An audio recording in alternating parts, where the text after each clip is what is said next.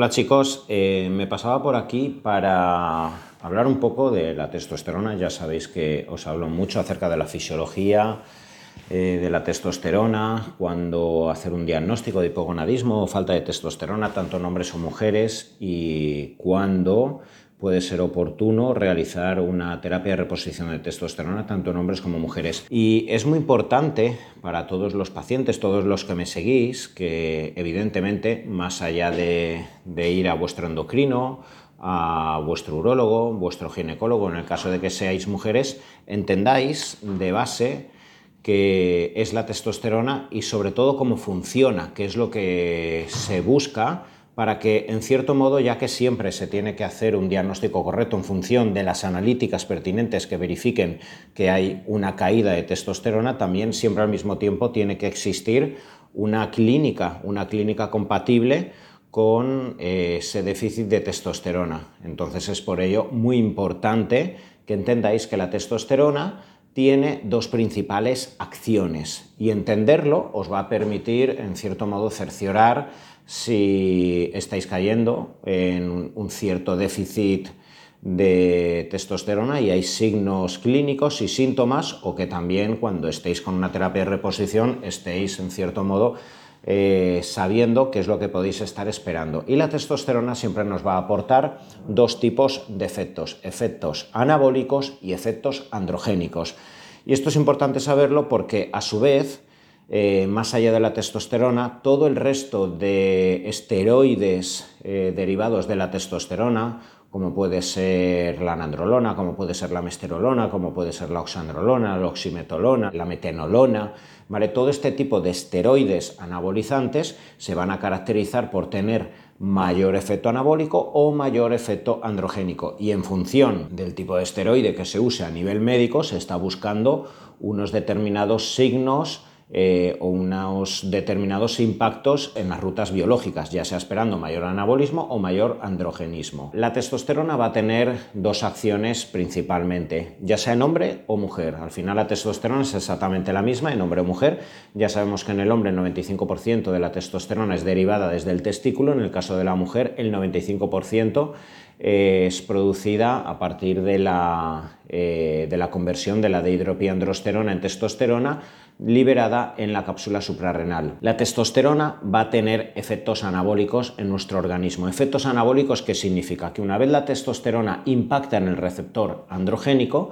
el receptor androgénico es eh, una proteína transcrita que se encuentra en la membrana de determinadas células, ¿Vale? y una vez se une a la testosterona, a los andrógenos, va a generar eh, pues una acción en el núcleo para que el ADN genere eh, un ARN mensajero y la expresión de unas proteínas. ¿vale? Todo esto va a dar lugar a efectos anabólicos, formación de nuevas proteínas y esto eh, es lo que aporta las acciones o las funciones anabolizantes de la testosterona. Esto lo vamos a poder eh, verificar en el aumento de masa muscular que ocurre cuando alguien se expone a testosterona. Solo hay que ver a los niños. Fijaos que prácticamente la morfología y la cantidad de masa muscular en un niño y una niña hasta los 12-13 años aproximadamente es la misma. Sin embargo, ¿qué es lo que ocurre a partir de la adolescencia, a los 12-13 años en un niño? Que se empieza a exponer a muchísima más cantidad de testosterona que anteriormente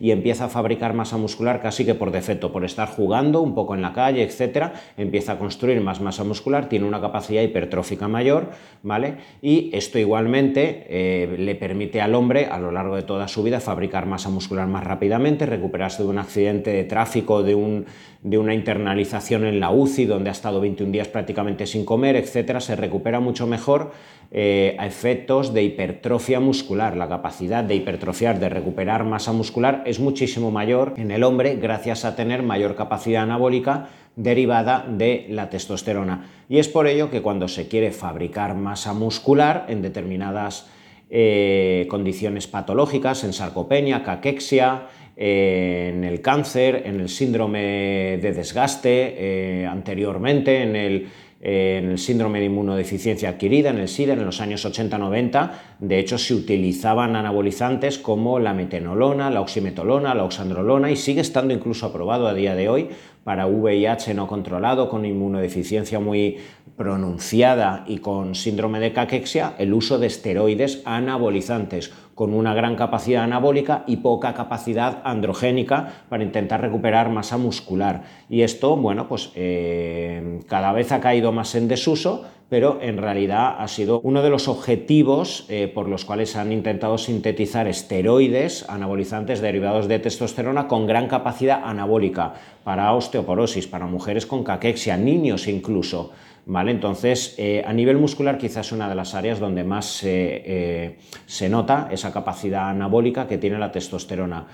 La capacidad anabólica de la testosterona también se puede observar eh, por el impacto que tiene en los osteoblastos, es decir, células que tenemos en los huesos y que favorecen eh, un, un, mayor depósito de los minerales, favoreciendo un aumento en la densidad mineral ósea y una fabricación del hueso. A diferencia del estrógeno, el estrógeno inhibe la reabsorción ¿vale? Eh, de, los minerales en el hueso. Los dos son importantes, tienen que estar en un balance adecuado, pero cuando eh, nos exponemos a mayor cantidad de testosterona, la fijación y la densidad mineral ósea es mucho mayor. Es por eso que el hueso también del hombre es mucho más denso a efectos de minerales y es por ello que la predisposición a osteopenia, osteoporosis, especialmente a partir de los 50-60 años, es mucho mayor en las mujeres, porque además van a tener poca testosterona y encima descenso de los estrógenos. Eh, gracias a esa capacidad anabólica, la restauración de roturas de tejidos blandos, de lesiones, de accidentes de tráfico, etcétera,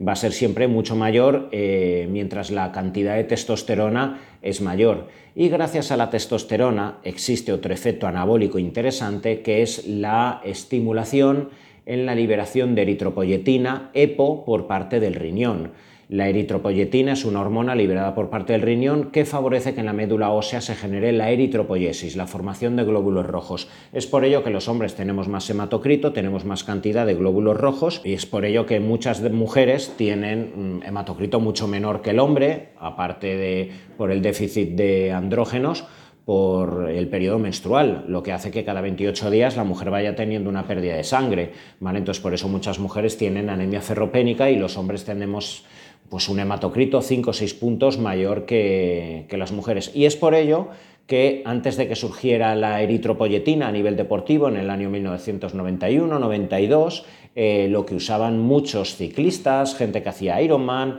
eh, maratones, etc., era el uso de testosterona para intentar colateralmente elevar la EPO y que así eh, indirectamente pues, el hematocrito fuera mayor y eso permitiera un mayor rendimiento aeróbico. Estas serían las principales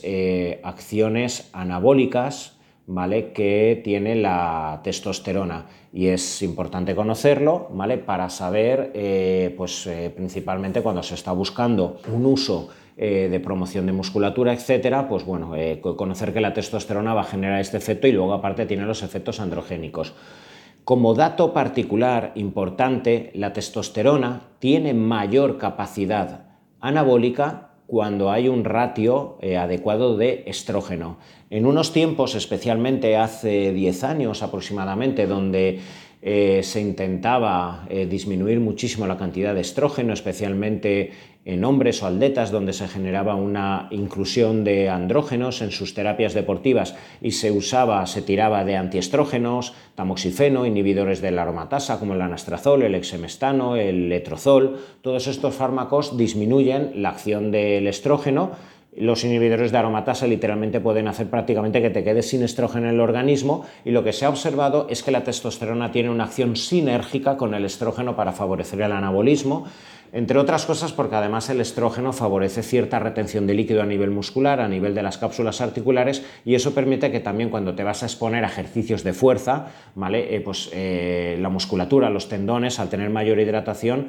se encuentran más expuestos para ir al fallo muscular, para generar una tensión biomecánica y es importante que sepáis, la testosterona debe tener un ratio adecuado eh, junto al estrógeno para favorecer el anabolismo pertinente que se está buscando. Y ahora hablemos del otro factor eh, o la otra función que tiene la testosterona, que es su capacidad androgénica. Y esto es muy importante que lo entendáis. La capacidad androgénica de la testosterona se lleva a cabo gracias a la dihidrotestosterona, DHT no la testosterona. La testosterona per se no genera androgenización, es decir, expresión de los caracteres secundarios sexuales, como el tono de voz grave, la barba, la caída de cabello, el hirsutismo, o sea, vello a lo largo de todo, de todo el organismo, el impulso sexual, todo esto son las características sexuales secundarias y esto lo genera la dihidrotestosterona a partir de eh, una conversión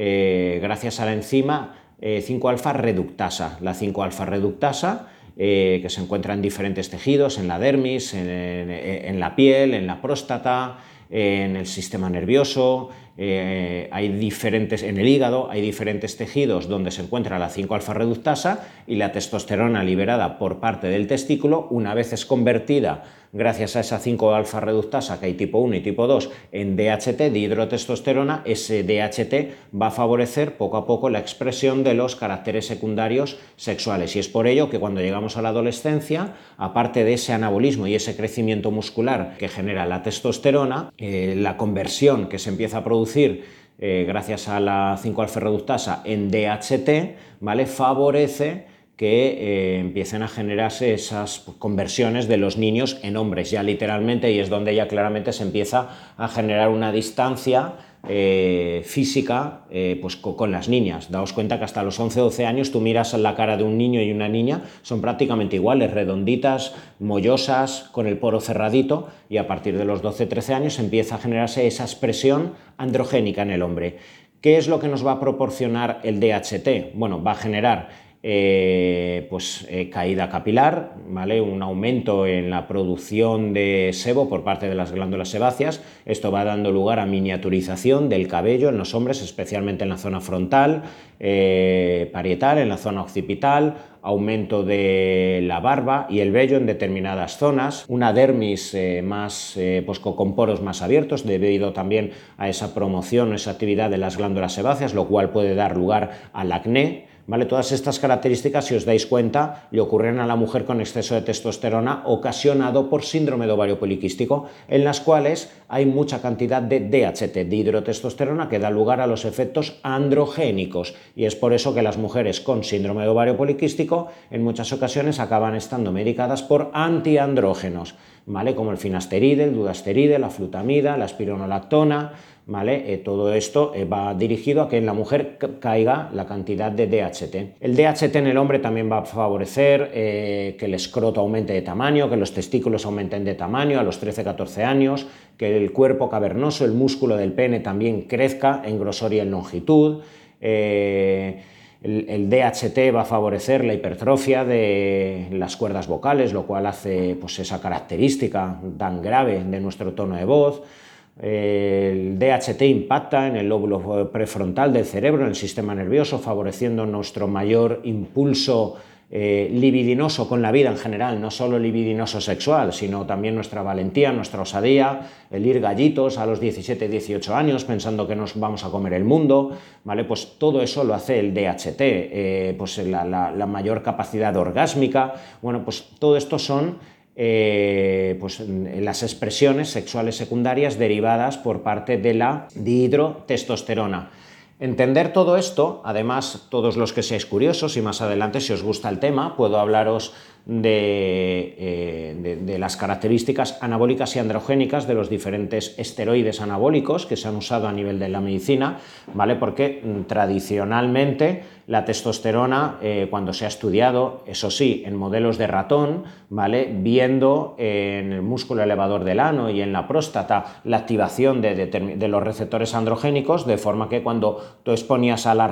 los ratones a una cantidad de testosterona, se observaba si impactaba más un esteroide determinado en el músculo elevador del ano, en la próstata, y así se van generando los diferentes ratios anabólicos o androgénicos, de forma que existirán determinados esteroides anabolizantes derivados de testosterona con un perfil muy anabólico y poco androgénico, como puede ser el estanozolol, como puede ser la oxandrolona, ¿vale? Y es por ello que en principio pues estos anabólicos son los que son usados cuando necesitamos favorecer mucho el crecimiento muscular sin los efectos secundarios de la caída del pelo, del acné, etc. Cuando se busca un perfil más androgénico puro y duro, ¿vale? Por ejemplo, esto a nivel de fisioculturismo, cuando se busca un anabólico con un perfil muy androgénico y poco anabólico porque se busca una musculatura con poca retención de líquido, porque no hay aromatización, no hay estrógeno, con mucha separación muscular, con la piel prácticamente de papel de fumar, pues se usa drostanolona, por ejemplo,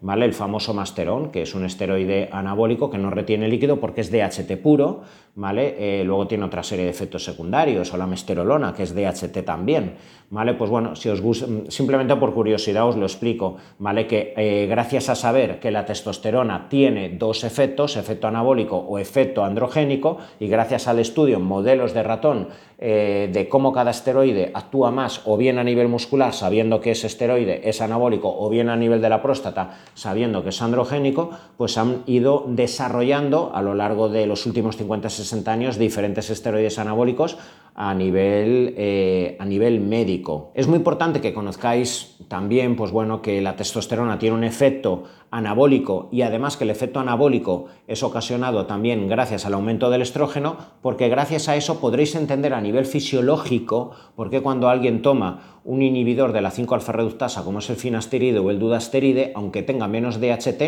el anabolismo, el rendimiento muscular, la hipertrofia no se ve mermada. Es más, hay más testosterona porque hay menos ruta hacia el DHT y hay más testosterona que además aromatiza y eleva el estrógeno. Esto también es importante conocerlo, ¿vale? Porque entonces sabemos que eh, se puede propiciar incluso un anabolismo. Eh, la persona no tiene por qué tener merma a nivel muscular, aunque también si aromatiza más puede retener más líquido o tener ginecomastia, etcétera, ¿vale? Todo esto es, eh, es importante eh, saberlo. Es importante también saber que si conseguimos más masa muscular por tener más testosterona, cuando hablo más testosterona puede ser gracias eh, al descanso, a tener un, super, superávit calórico, un tipo determinado de entrenamiento. Todo esto ya son herramientas naturales que pueden favorecer una restitución de los niveles hormonales endógenos en una mujer, gracias a que eh, pues, si su cápsula suprarrenal eh, viene de una época donde no ha estado liberando de forma adecuada de hidropiandrosterona o tras la menopausia, una mujer también tiene una reposición de DEA